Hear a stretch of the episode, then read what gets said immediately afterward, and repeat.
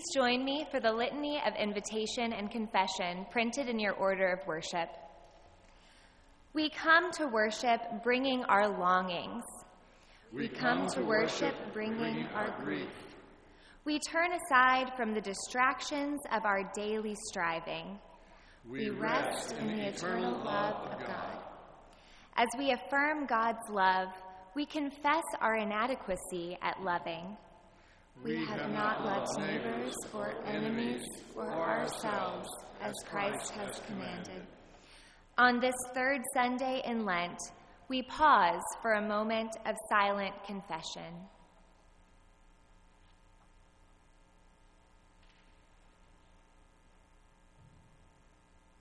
Sisters and brothers, God has baptized us in grace and abundant love. Through God's love, we are made whole. We are forgiven. Let us lift our voices in gratitude to God.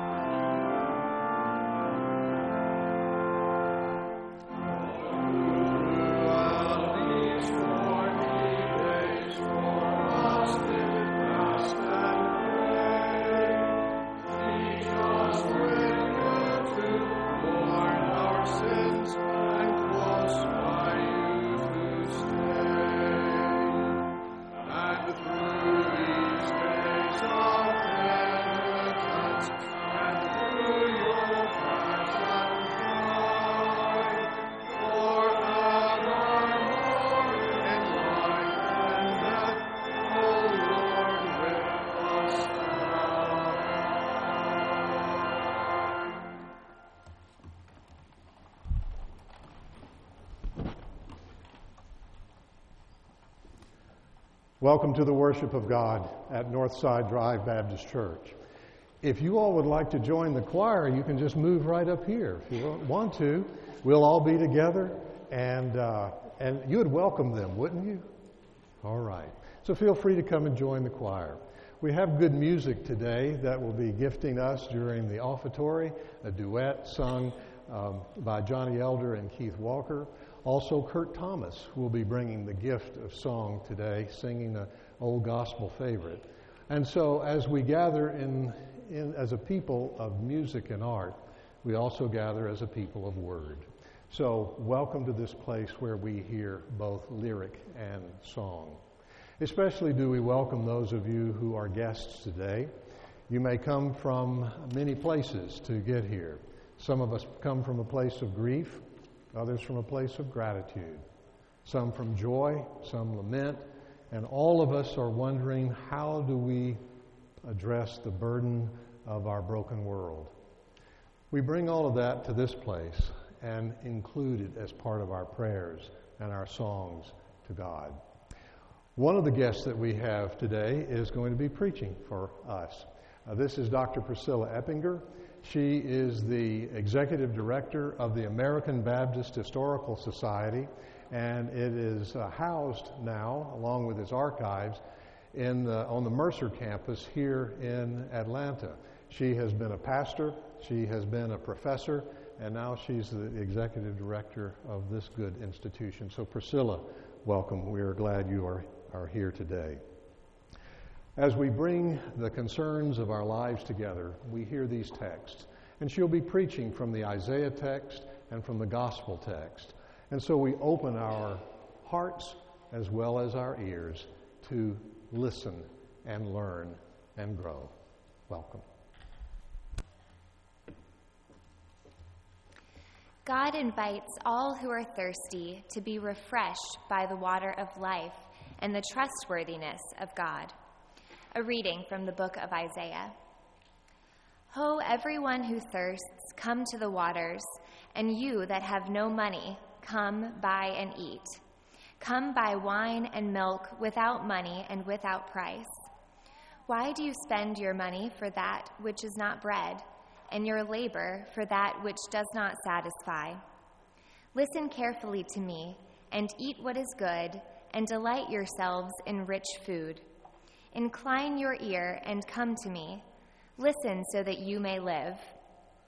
I will make with you an everlasting covenant, my steadfast, sure love for David. See, I made him a witness to the peoples, a leader and commander for the peoples.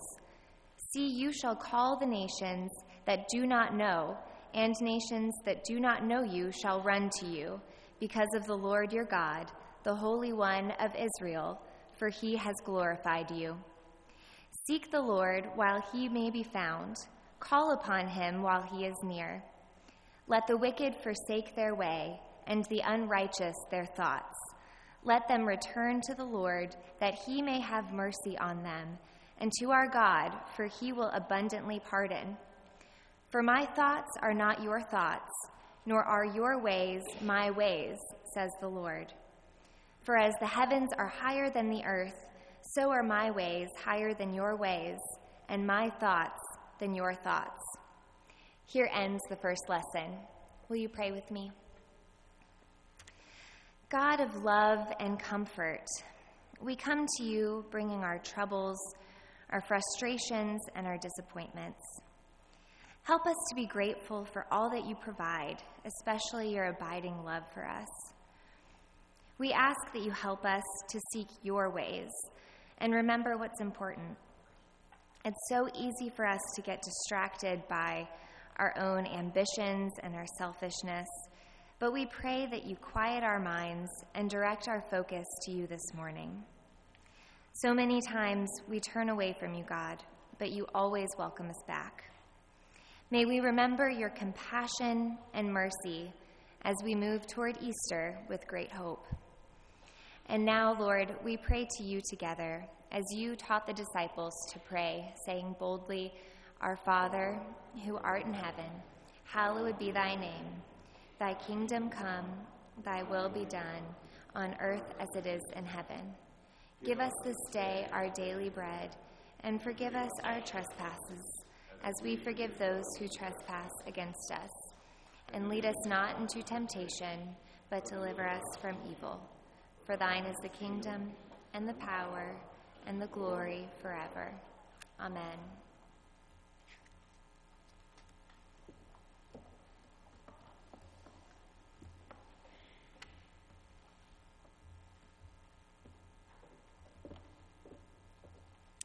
Remember the lessons of the wilderness wanderings. A reading from the first letter of Paul to the Corinthians. I do not want you to be unaware, brothers and sisters, that our ancestors were all under the cloud, and all passed through the sea, and all were baptized unto Moses in the cloud and in the sea, and all ate the same spiritual food, and all drank the same spiritual drink. For they drank from the spiritual rock that followed them, and the rock was Christ. Nevertheless, God was not pleased with most of them and they were struck down in the wilderness. Now these things occurred as examples for us, so that we may not desire evil as they did. Do not become idolaters as some of them did, as it is written, The people sat down to eat and drink, and they rose up to play. We must not indulge in sexual immorality as some of them did, and 23,000 fell in a single day. We must not put Christ to the test, as some of them did, and were destroyed by serpents. And do not complain, as some of them did, and were destroyed by the destroyer. These things happened to them to serve as an example, and they were written down to instruct us on whom the ends of the ages have come. So if you think you are standing, watch out that you do not fall. No testing has overtaken you that is not common to everyone. God is faithful, and he will not let you be tested beyond your strength. But with the testing, he will also provide the way out so that you may be able to endure it. Here ends the second lesson.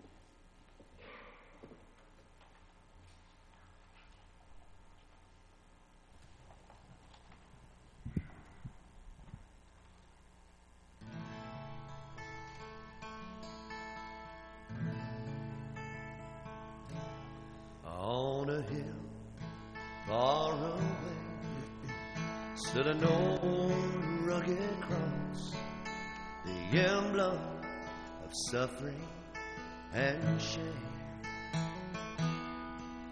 And I love that old cross where the dearest and best for a world of lost sinners was slain and I'll cherish the old rugged cross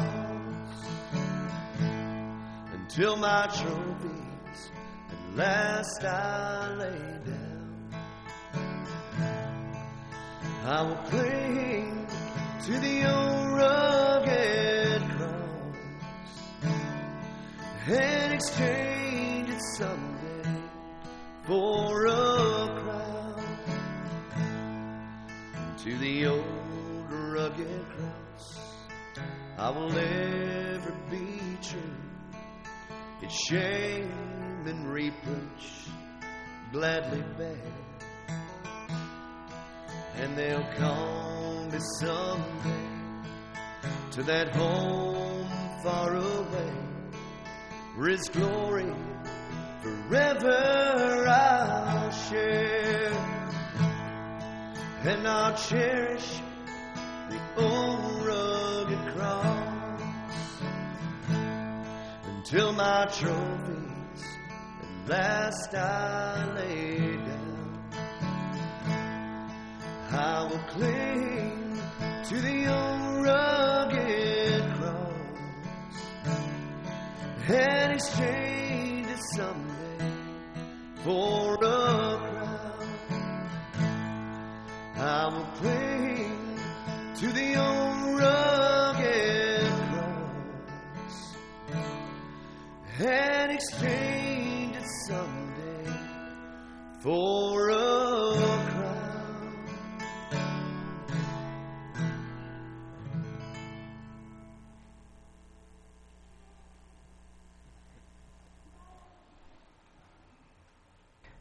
Children, if you could come forward this time.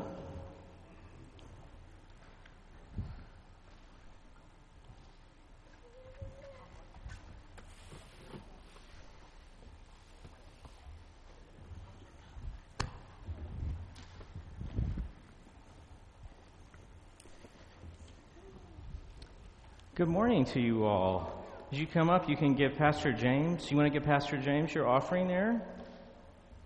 Yeah, right there. Snacks, yeah. Yeah, my, um, my has those. What, these? Yeah, What are, what are these? Krispies. Th- This is a box of cereal. Who, raise your hand if you like cereal. That applies to the whole congregation. Let's see. Uh, roughly 80 to 90 percent. I went grocery shopping this morning, and I got some things before I had my coffee that don't seem to go together. And it's not illegal to mix these, but I wouldn't advise it. But this is tuna fish in a can, and this is cereal. And who has seen the crates outside for Buckhead Christian Ministry with the cereal and the food? Who's seen that? Raise your hand. Okay, cool. If you haven't seen it, will you go look at it when you leave and tell your mommy and daddy that you would love to be stocking that with food? Do you know where that food goes to? It goes to charity. It goes to a food pantry that the Buckhead Christian Ministry has in its building. Now, we all probably have pantries in our home. I remember when I was a little boy that the first thing I would do when I would go home is I would go straight to the pantry and I'd open the pantry and I would get something to eat. And there was always something in the pantry, right? There might be cereal, there might be tuna fish, there might be goldfish, there might be what? Doritos? Oh, there might be um, Cheetos. There might be Cheetos. Oh, I hope there's Cheetos. But you know, I always had something in my pantry. I, I, I never had to worry about not having snacks or meals. But did you know that there are children all throughout Atlanta who don't have a pantry? There are homeless children who live day to day, and there are, are people who live in homes who don't have enough food in their pantry. And so they go to places like Buckhead Christian Ministry to get food, and that's called a food pantry. There are so many children in Atlanta who have to get food from a food pantry. And I'll tell you what, you could fill all the children in Atlanta in that, you know, that big stadium they, they built, that big Mercedes Benz stadium where they play football and different things. You could fill that up twice, and you still wouldn't have all the children who have to use a food pantry to have food. That's a lot of kids, isn't it? And so we could be helping them by bringing our cereal, by bringing our canned meats. And can we be doing that today? I don't know if your parents are overhearing this, but maybe you could have a conversation with your parents when you leave and say, I would love to help give children something to eat. Can we do that? I'm going to take silence as complete acquiescence. I find that helps me with my anxiety. You know, when we do that, when we share with others, we are loving neighbor and we're loving God. And that makes God happy. So let's pray as we leave this place. And I'm going to ask you to help me bring the cereal and food out. God, help us to love you and love neighbor just as you love us. In Christ's name, amen. Okay, who's leaving? Come with me and we'll take the food.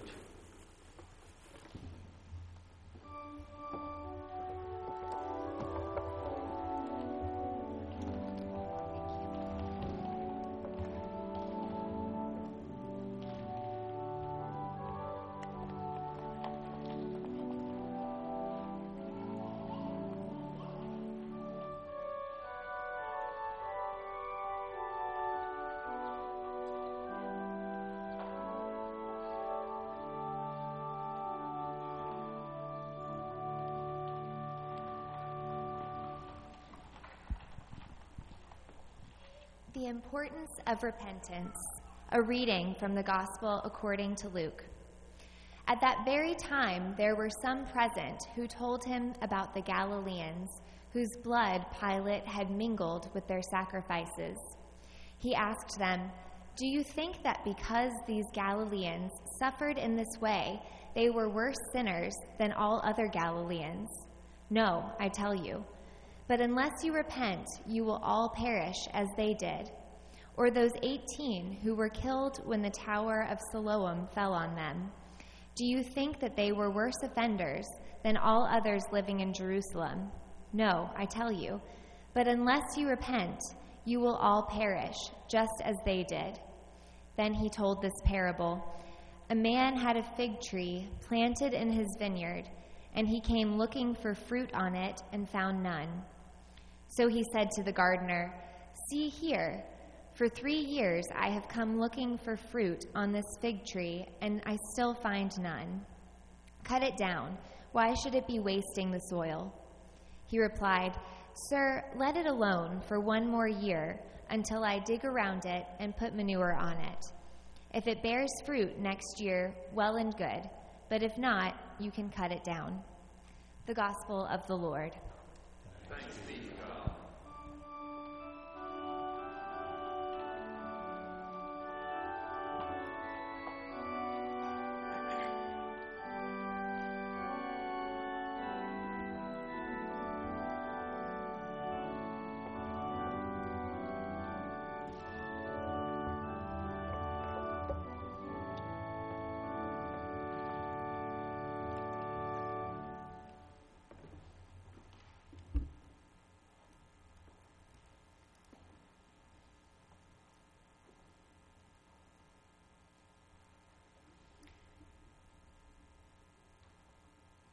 parable of the barren fig tree.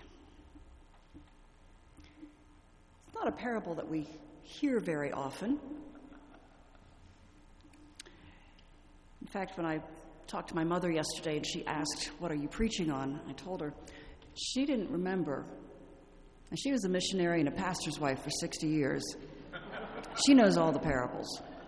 She didn't remember this one but it sounds like it has a clear cut message of divine economics. There's always there's one more chance. This fig tree that hadn't given any fruit. And the proprietor says to the gardener, Three years now. I keep coming back looking for fruit, looking for fruit. This tree's a dud. Cut it down, get it out of our, our garden, out of our vineyard, so it'll stop depleting the soil. We can use that room for something else. But the gardener asks for one more chance for this tree. Let me cultivate around it, let me fertilize it. And then if it still hasn't borne any fruit, well, then that was the last chance. Then you can cut down the tree, remove it from the garden. That outcome would be deserved. The tree hasn't done what it was supposed to.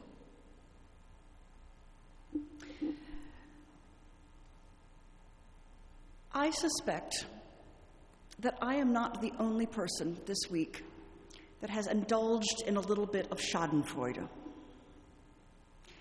Upon reading and hearing news about the sentencing of Michael Cohen and Paul Manafort, thinking, finally, they've gotten what they deserved. You know, Schadenfreude, that, that feeling a kind of a perverse joy at somebody else's misfortune. And how many of us, in hearing the news about the college admissions scandal, have felt a bit indignant? How dare these people think they can have more than they deserve? They already have so much. There's a bit of satisfaction in hearing that the cheaters were finally caught, that parents are getting bad publicity, maybe a bit of shame, that dishonest students are getting rejected by colleges, that corrupt coaches are losing their jobs and that the college prep advisor who was running this scam has been arrested and will be prosecuted for fraud. Getting what they deserve. The parable of the fig tree seems to confirm grace, one more chance, within some normal parameters. That one more chance is your last chance. Better shape up and do it right. You get what is deserved. This is the way the world works.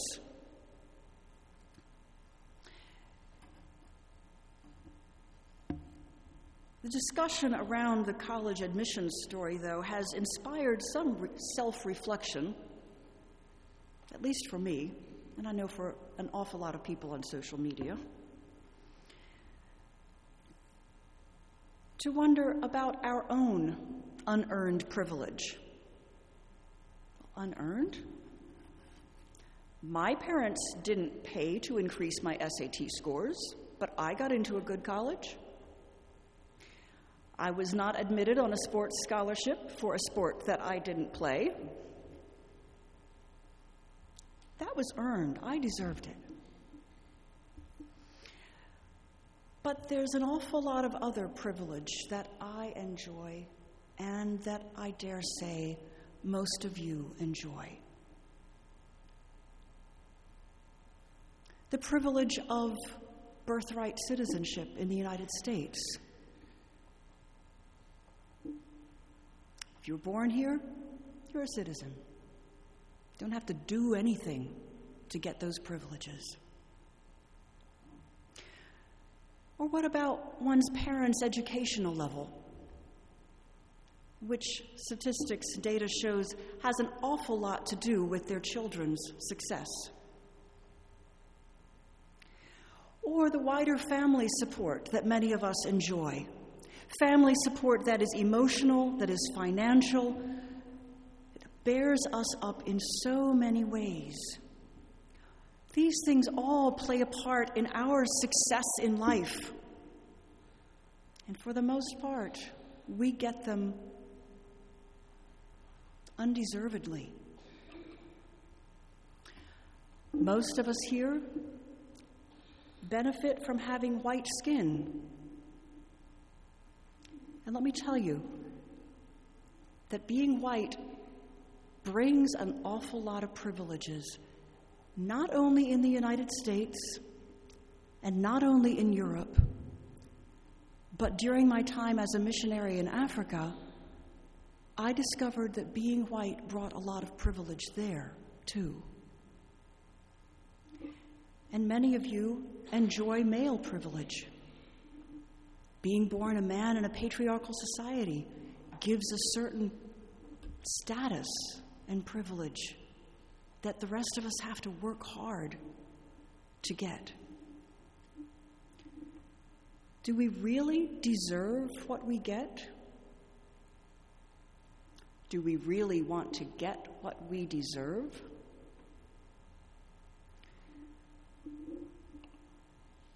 Or, as underproducing fig trees praying to God, or perhaps like a teenager pleading with their parents, please give me more than one more chance. I'll do better next time. Honest.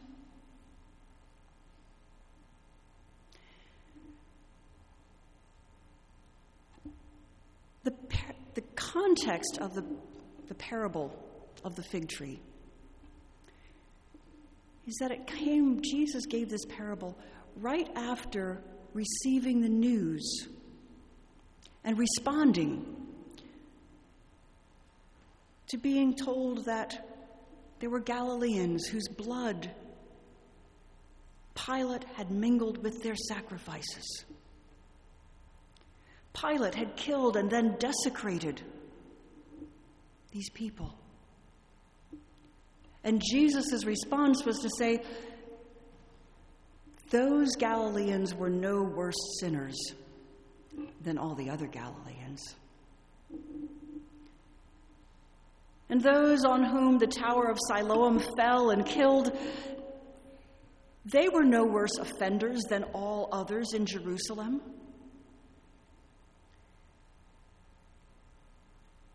And those Muslims in New Zealand who were massacred while praying, they did not deserve what they got. And the farmers in Nebraska and Iowa and Missouri, whose homes and businesses are destroyed by floodwaters right now, today. Those inundated communities that may never recover. They do not deserve what they are getting. People in southern Africa, where there is an inland ocean now that covers more than 150 square miles that used to be dry land with villages and fields. Or the 157 people from over 30 different countries whose families and loved ones are mourning their deaths in the crash of the Ethiopian Airlines plane. They are no worse sinners, or were no worse sinners than anyone else. In part, what Jesus, I think, is telling us is do not read what we might call good luck or bad luck as a sign of sinfulness or righteousness, or as signs of God's favor or disfavor.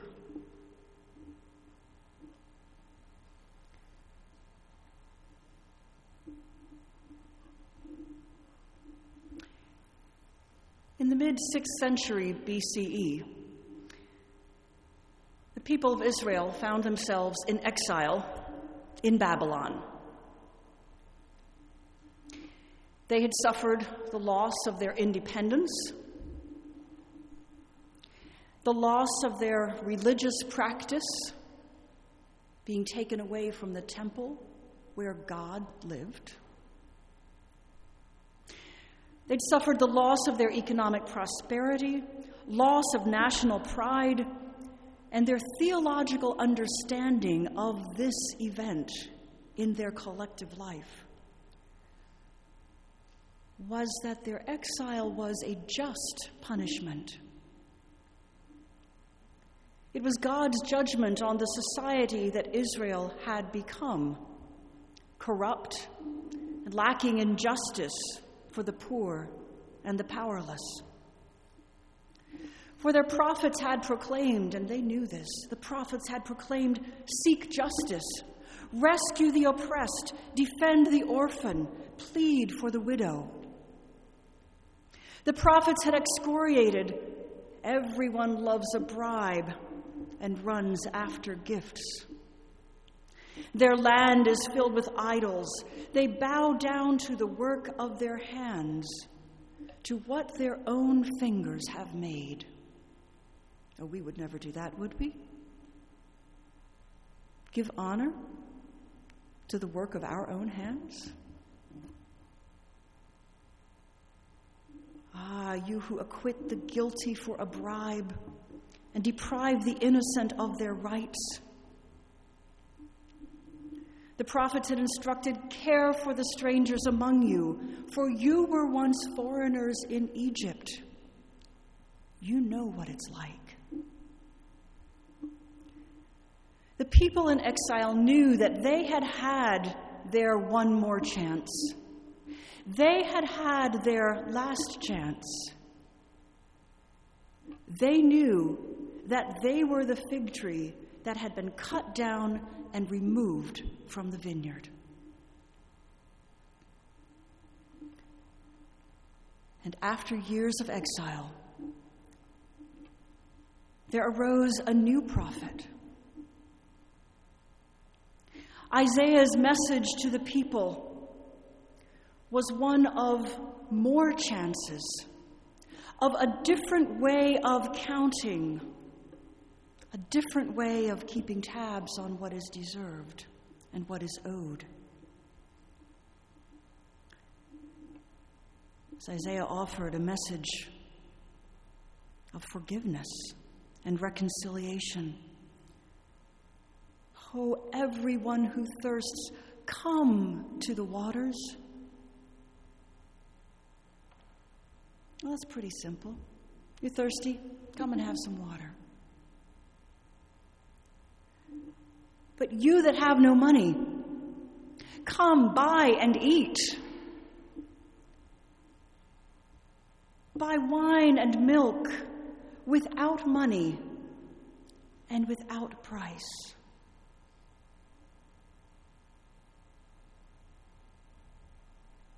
Listen carefully to me and eat what is good.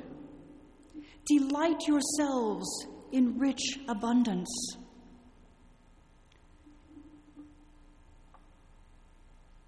This is a vision of divine economics, the sort of world that God intends for us to live in. Divine economics looks like ample, affordable housing throughout Atlanta and the rest of the United States. It looks like a college admissions letter that covers 100% of financial need.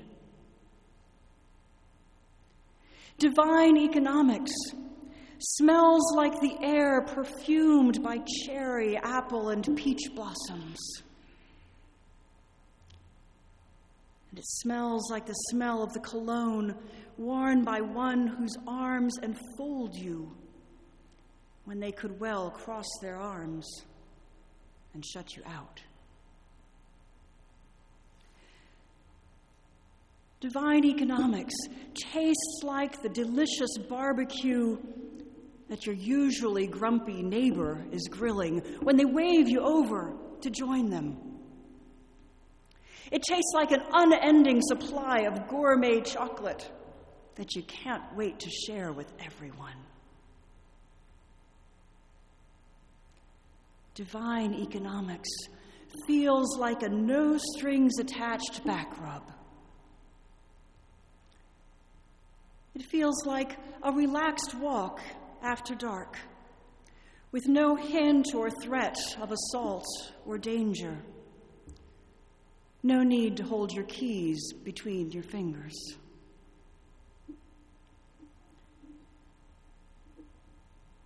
Divine economics sounds like the Muslim call to prayer,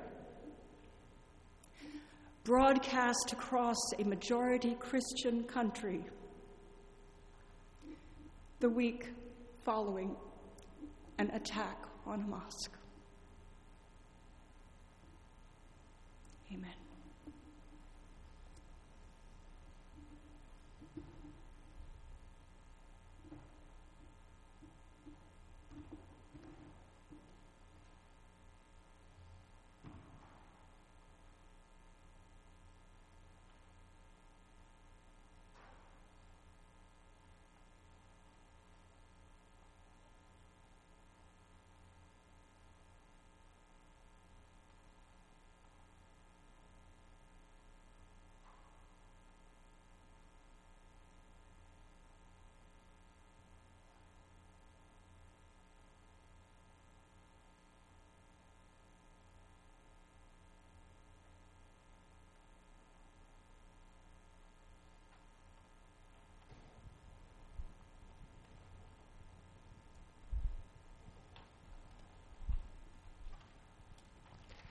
Is our tradition that when a word is offered, an invitation to response and dedication is given. And we want to respond. Thank you, Priscilla, for a prophetic word of reminding us of our invisible privilege, but also a priestly word of reminding us of God's abundant grace that encloses us all and calls us all uh, in community and into love. We will sing a hymn of dedication about blessing the Lord and blessing the people of the Lord. Let's stand and do that right now.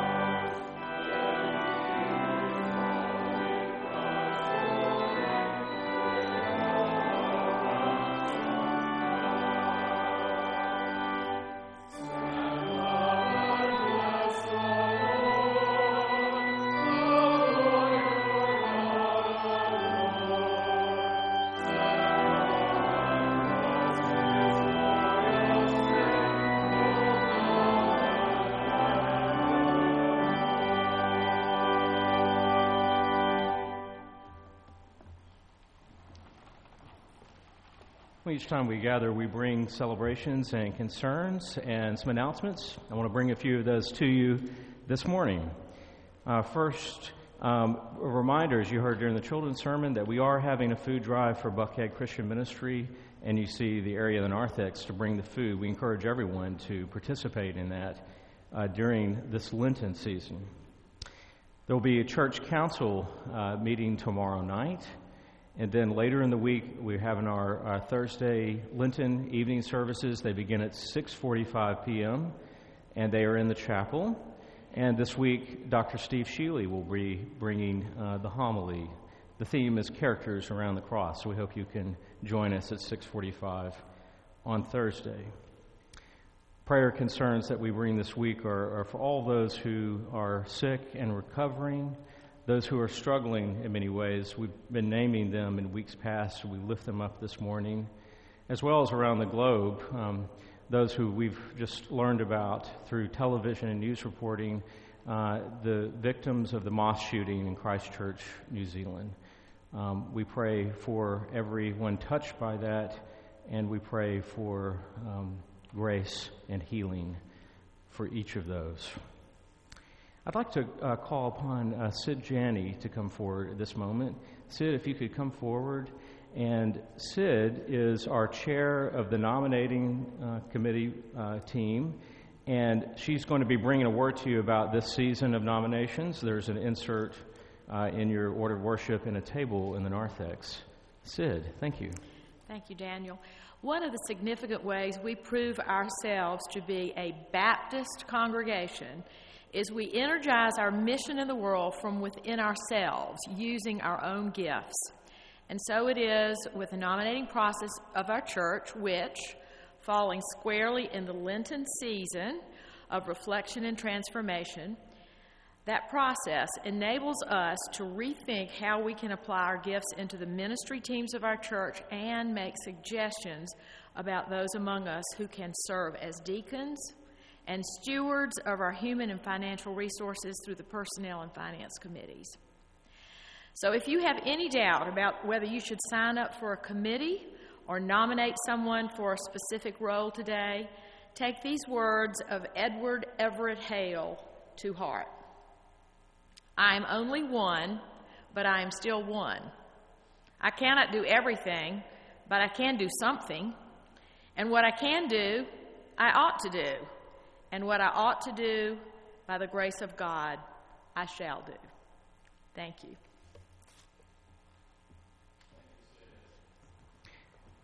And in just a moment, uh, Dr. Keith Walker, our Director of Music Ministries here at Northside Drive Baptist Church, and Johnny Elder, a member of our choir and of our congregation, will be bringing you offertory music. Uh, Close to Thee, arranged by Ovid Young. And I had the privilege of hearing this earlier. You're in for a great treat, I believe. And Lent is a, a journey of discovery, um, and the, the journey that is evoked in the passage of the hymn all along my pilgrim journey, Savior, let me walk with Thee.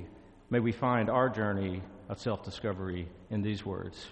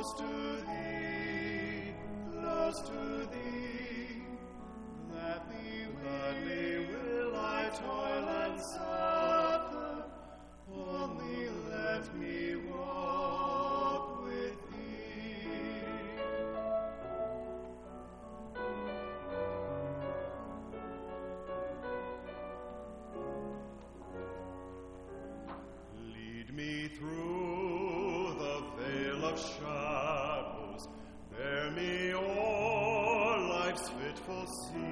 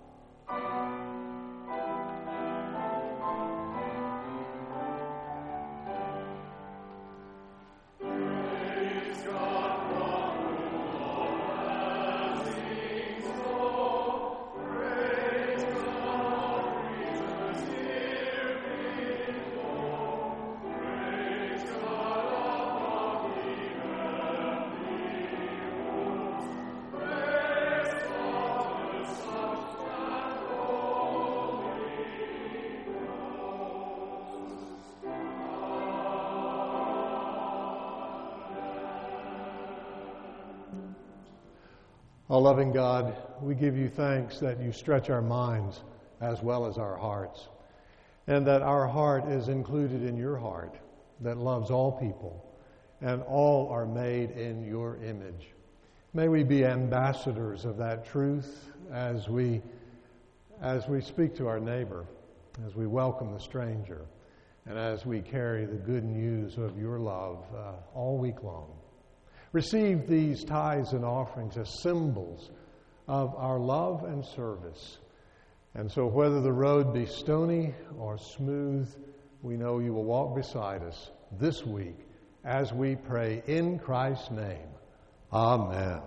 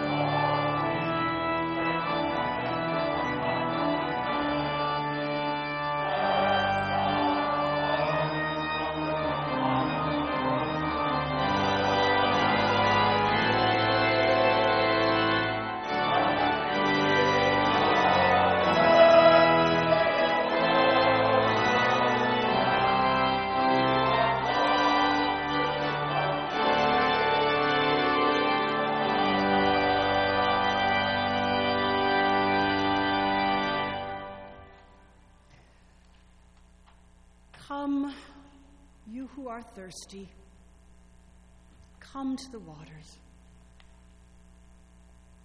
You who are hungry, come buy and eat without money, without price. This is not the last chance. And may the grace of Christ, the love of God, and the fellowship of the Holy Spirit be with us and among us now and forever. Amen.